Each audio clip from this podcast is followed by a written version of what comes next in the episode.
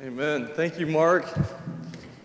You know, the river is an image from both Genesis and Revelation. There's a river of life that flows in the Garden of Eden, and there's also a river of life that flows in the new creation, the new Jerusalem at the end of the story. And we are looking forward to that day when all things will be made new and we will gather at the river that flows by the throne of God. But we also gather at the river now as we come into God's presence in this present moment. And that's what we're talking about today and all month long, really. Entering into God's presence through prayer. That's what we're going to be talking about all month long this practice and the power of prayer. It's called Too Deep for Words, this new series that we're going to be in this whole month. And we're going to be talking about, about prayer and we're going to do prayer together as God's people here in this place. And the, the title, Too Deep for Words, comes from this amazing promise that we have in, in the, the letter to the Romans. I know most of us don't feel like we're experts in prayer. Most of us probably feel like our prayer lives are, are lacking in some way, shape, or form. If we're honest, we, we probably don't even know how to pray or what to pray for a lot of the time. And that's okay because Paul felt the same way. in Romans chapter 8, verse 26, he says, The Spirit helps us in our weakness. For we do not know what to pray for as we ought. We don't know, Paul says. The, the greatest apostle that ever lived says, I don't know what to pray for like I ought to. But the Spirit helps us. The Spirit Himself intercedes. That means He's a go between for us with groanings too deep for words. Human expression can't even tell God what we need to pray, but the Spirit helps us by interceding for us with groans that are too deep for words. I love that. So it's going to be a great month. I hope you've all had a chance, like I said, to pick up one of those purplish Lenten uh, prayer guides. This is the season of Lent. That's the color that you'll see around here this month, this purple color, as we prepare our hearts for Easter. We started on March 1st, which was Thursday with, with Trey's devotion, like Richard mentioned. It's not too late to join us, though. You can jump in today, read Jamie's devotion, and, and just keep going the rest of the month. But I really want us to pray together as a church the same direction, the same things each and every day. If every person in this church will, will hit their knees and pray to the Lord, we'll see things happen that we can't even uh, imagine in this place. So I can't wait to see how God's going to speak to us as individuals and as a collective body as we seek Him together this month. And for January and February, we were walking through the letter to the Ephesians together, looking at how God's people uh, have been built into this house, this dwelling place for Him to, to dwell in. Uh, as, as the sanctuary of God, the church of God. And we talked about how God's given us all these amazing gifts that we've been given every spiritual blessing in heaven and, and on earth is ours because of Christ Jesus, that God has, has blessed us with all of these amazing blessings and spiritual resources. But all of those gifts, all the, the riches of God's grace that He's lavished on us, all of those gifts really are not experienced except through prayer. Prayer is, is the avenue by which we receive and by which we use and by which we enjoy all the spiritual blessings that God has for us. If we're not people of prayer, then we miss out on all of those spiritual blessings and resources. So many of us simply don't utilize this incredible resource that we've been given. It's, it's like we've got some huge enormous trust fund set aside for our church that someone's given us millions of dollars for Woodmont Baptist Church. And all we have to do is, is set aside a few focused minutes each day, and, and deposits will be credited to our account. And we say, nah, not worth it. I'm really too busy. I can't, can't afford a few minutes a day. Sorry. Bill Hybels has a great little book called Too Busy Not to Pray. Too Busy Not to Pray. In a finance committee, I think someone said something about couldn't afford to tithe, and, and John Hayes, our chairman, said, I can't afford not to tithe. Thought that was great. Tim Keller said that his wife, Kathy, came up with a great illustration similar to this. They said they were going through a really hard season of life. He was, he was pastoring his church plant in Manhattan, and it was right after 9 11. He said the whole city was kind of in a, a, a group depression. And his wife was struggling with Crohn's disease, a chronic condition. And he himself had just been diagnosed with thyroid cancer. And something had to give. So his wife asked him to pray with her every night. Every night. Thank God for godly spouses, right? Who push us and encourage us and make us better. She said, Imagine you were diagnosed with such a lethal condition that the doctor told you you would die within hours unless you took a particular medicine, a pill every night before going to sleep. Imagine that you could never miss it or you would die. Would you forget? Would you get around to it some nights? No. It would be so crucial that you would never forget, you would never miss. Well, if we don't pray together to God, we're, we're not going to make it because of all we're facing, she said. I'm certainly not. We have to pray. We can't just let it slip our minds. Our lives depend on it. Why is it so hard for us to pray then? Why is it so difficult for God's people to enter into communion with Him? Well, for first, I think a lot of us, we just don't understand it. We, we don't know what prayer is. We need to be taught to pray and then practice it often. It's just like a good golf swing or a, a jump shot or piano concerto or playing the guitar or speaking a foreign language. I was talking to two of our college students who are from Honduras here today, and I said, I need to practice a lot. And they said, Well, we'll help you. And, and uh, Mary Lou said, I'll only speak to you in Spanish. And I said, What? It was in Spanish. I couldn't understand what she was saying. So she had to translate it. It has to be practiced over and over again until it becomes like, you know, in, in sports, they talk about muscle memory. You know, where, where Jeff Hammer catches that ball, he just shoots it. He doesn't think about his form because it's just muscle memory the way he shoots the basketball. He had a four point play, by the way, to win the. He loves when I talk about him. Uh, four point play to win the game on Thursday night. We were down by three with six seconds left. He got fouled on the three pointer, hit the free throw to win the game. It was awesome. Awesome. I missed two layups in the first half that would have won the game. All right, I think that just like, uh, you know, muscle memory is something that has to be practiced over and over again, the same thing is true with prayer. Another thing, too, I think that a lot of us may be dealing with is, is what I call functional atheism. Of course, we wouldn't identify as atheists. We, we wouldn't be in church today if we thought of ourselves as atheists, probably. But many of us function like atheists, as if God doesn't really exist as if God doesn't really care about our ongoing daily lives, as if God is not sovereignly in control of all that we do and all that we are. I think a lot of times we live our lives like the little boy who was praying by his bedside with his mom and his grandma standing by. It's usually the ladies that are the spiritual nurturers in their home, unfortunately. The little boy's praying there with his mom and grandma watching, and he says, Dear God, please bless mom and dad and, and help us all to have a good night's sleep. And then he prayed, and please don't forget to get me a new bike for my birthday. Amen. And his mom said, Honey, you don't have to shout. God's not deaf. And the little boy said, I know, but grandma is. I think a lot of us are like that little boy. I think that we don't actually believe in our hearts that prayer really changes our situation. I think we rely on worldly things like grandmas to provide for us.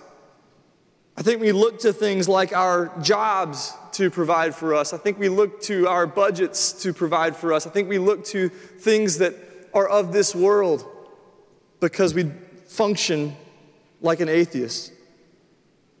The thing is that this world, though, can't give us what our hearts ultimately desire. The world can't bring us the supernatural blessings that God has for us in Christ Jesus. The world always lets us down, right? People who've lived long enough, I love that we're a multi generational church because we have the wisdom of the elders here who tell us this world will always let you down. Trust me, I've lived it. St. Augustine, who the, the bishop in North Africa in the 300s and the 400s, he prayed to God, Oh Lord, you have formed us for yourself, and our hearts are restless until they find their rest in you. You have formed us for yourself, O Lord, and our hearts are restless until they rest in you. That's, by the way, that's, that's quoted from Augustine's prayer journal, Confessions. You can buy it in any bookstore in town. Tim Keller says this about prayer in his, his book. It has a great, clever title. It's called Prayer. He says, Prayer is the only entryway into genuine self knowledge. We're talking about moving inward today. Genuine self knowledge. It's also the main way we experience deep change, the reordering of our loves. That's an Augustine phrase as well the reordering of our loves, getting our values back in line. Prayer is how God gives us so many of the unimaginable things that He has for us. Indeed, prayer makes it safe for God to give us many of the things we most desire. It's the way we know God, the way that we finally treat God as God. Prayer is simply the key to everything we need to do and be in life. That's a bold statement. I hope that this morning you're convinced that that's true. If we're going to thrive and if we're going to flourish as God's people, both as individuals and corporately as Woodmont Baptist Church, then we must be people of prayer. We must be a praying congregation. If we're going to find rest for our souls and have the desires of our hearts satisfied completely. It's only going to happen through prayer. So, we're going to journey all month long through these, these four different movements that happen when we pray. I've borrowed three of these from Richard Foster in his, his book, also called Prayer. Very clever title as well. First, Richard Foster says that we, we move inward when we pray.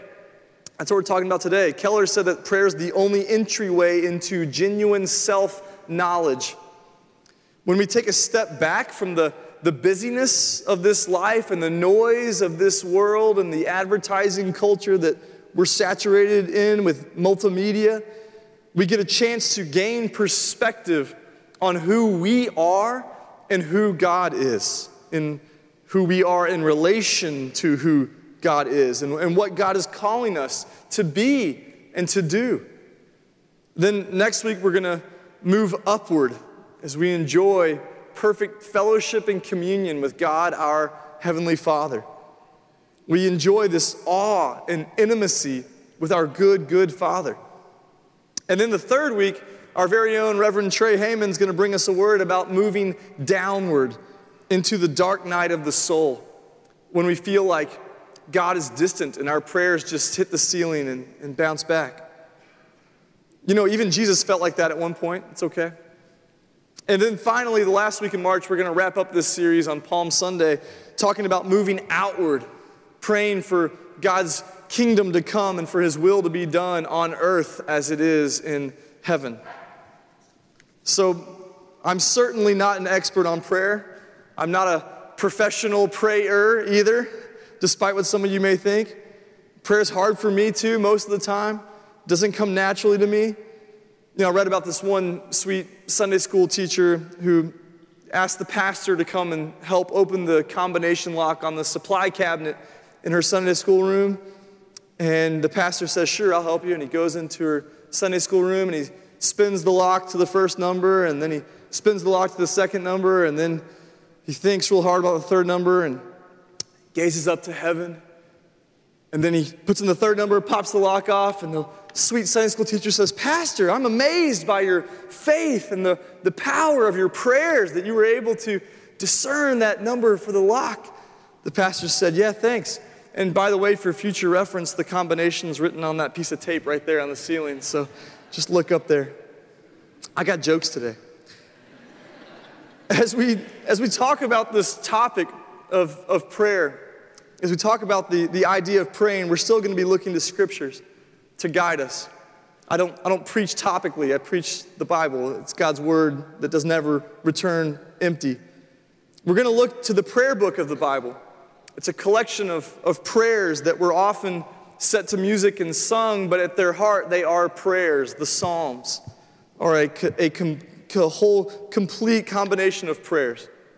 I've learned in my personal devotion times over really the last five to 10 years to pray the Psalms over and over again, even when it's not in our Bible reading plan, to go to the Psalms and pray through them.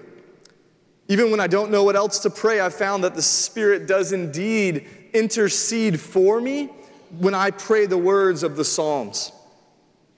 So, as we begin this series by moving inward, I thought it would be appropriate for us to look at a, a psalm that talks about knowing God and being known in our innermost parts by God. Psalm 139. So let's stand this morning, if you're able to, in honor of God's word, as I read Psalm 139, verses 1 to 14, and then verses 23 and 24. Hear the word of the Lord. O Lord, you have searched me and known me. You know when I sit down and when I rise up. You discern my thoughts from afar. You search out my path and my lying down and are acquainted with all my ways. Even before a word is on my tongue, behold, O Lord, you know it altogether. You hem me in behind and before and lay your hand upon me. Such knowledge is too wonderful for me. It is high, I cannot attain it. Where shall I go from your spirit? Or where shall I flee from your presence? If I ascend to heaven, you are there. If I make my bed in Sheol, you are there. If I take the wings of the morning and dwell in the uttermost parts of the sea, even there your hand shall lead me, and your right hand shall hold me. If I say, Surely the darkness will cover me, and the light about me be night, even the darkness is not dark to you, the night as bright as the day, for darkness is as light with you. For you formed my inward parts. You knitted me together in my mother's womb. I praise you, for I am fearfully and wonderfully made. Wonderful are your works. My soul knows it very well. Then, verse 23 Search me, O God, and know my heart. Try me and know my thoughts, and see if there be any grievous way in me, and lead me in the way everlasting. This is the word of the Lord. Thanks be to God. You can have a seat. What a beautiful and powerful psalm that is, isn't it? When I told Richard I was going to be preaching on Psalm 139, he said, Oh, I love Psalm 139. One commentary I read said this Any small thoughts we may have of God are magnificently transcended by this psalm. Yet, for all its height and depth, it remains intensely personal from first to last. It's true, isn't it? We see here that God is omnipotent, that He's all powerful, and He's omniscient. He knows everything about us and everything about each person. And He's omnipresent, He's everywhere we go. He's this amazingly great God. And yet, He knitted us together in our mother's wombs. He's an intimately personal God to each one of us. When we talk about moving inward in prayer, the key to remember is that God is not some distant deity, some impersonable and unknowable divine force. You know, all the, the Eastern religions and a lot of modern spirituality see God and, and the divine as, as kind of like the force in Star Wars, right? It's kind of like this energy that just kind of flows through everything. And if you meditate hard and kind of go unconscious, then you can experience God. That's not Christian prayer. That's not Christian approach to the Christian triune God. Christian prayer is about a relationship with the living God. We can approach Him boldly and converse with Him as beloved children do with a good Father. How is that possible?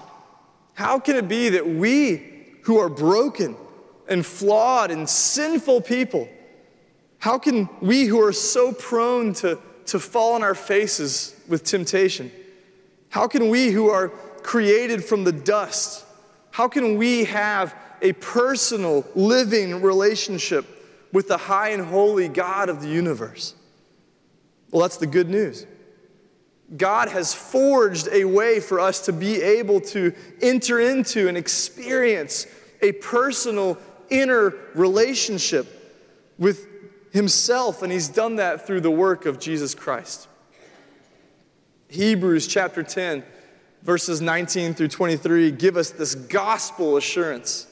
Because of the gospel, we can enter into a loving relationship with God. It says in verse 19, Therefore, brothers and sisters, since we have confidence to enter the holy places by the blood of Jesus, by the new and living way that He opened for us through the curtain, that is, through His flesh. And since we have a great priest over the house of God, let us draw near. James 4 8 says, Draw near to God, and what? He will draw near to you. Draw near. If you don't hear anything else today, draw near to God. Let us draw near to God with a true heart in full assurance of faith, with our hearts sprinkled clean from an evil conscience. Some people here today have an evil conscience. They feel like God could never accept me because of all that I've done. You don't know all the bad things I've done in my life, Nathan. It doesn't matter. You're not defined by your past anymore. Your hearts can be sprinkled clean by the blood of Christ. Our bodies can be washed, it says in verse 22, with pure water. You can be reborn and made new. Verse 23 Let us hold fast then the confession of our hope without wavering, for he who promised is faithful. See, this whole gospel doesn't depend on your ability to understand it or to relate it or to even receive it because it all depends on Jesus' ability to ensure it. That's the gospel. Jesus has done it and he is faithful. The gospel of Jesus enables us as God's children now to have this real inner relationship with God Almighty. The, the same God who's the Lord of hosts, the Yahweh Sabaoth, the, the hosts of angel armies that he commands, is the same God that we can have a inner relationship with on a constant daily basis. If that's true, then we would be fools to go through life on our own feeble strength apart from the Lord of angel armies. Depending on our own pathetic human resources, while there's an invitation to enter into divine communion with the all knowing, all powerful, and all present God, is available to us now. We were created for this purpose. We were created to be in relationship with Him, and our souls will never be satisfied until we are in communion with our Father. And because of Jesus, we don't have to fear anything coming into His presence. It is true that none of us are worthy to enter into His holy presence on our own. We've all sinned and fallen short of the glory of God. That is true. None of us are able, therefore, to stand before the majesty of His glory. The weight of His glory would crush us. But praise be to God, who's covered all of our sin and shame with His amazing grace. God now stands ready to receive us with open arms as a good, good father who received the prodigal son after squandering his inheritance and living in the far country and came home with his head hung in shame. And his father ran on the road to meet him with his arms wide out. That's our God. He longs for us to be in relationship with Him. He's saddened by our refusal to come to Him and our, our squandering our inheritance in the far country. He calls us into a, the beauty of His holiness with open arms. So, now before we move into a time of prayer, I want to just point out three keys that I see in this text that give us the confidence to enter into a, a relationship with God, to draw near to Him in prayer.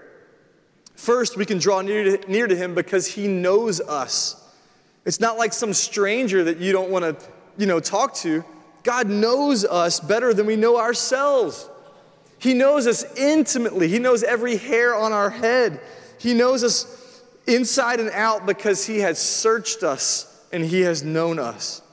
Before we say a word, He knows what we're going to say, He knows our every thought.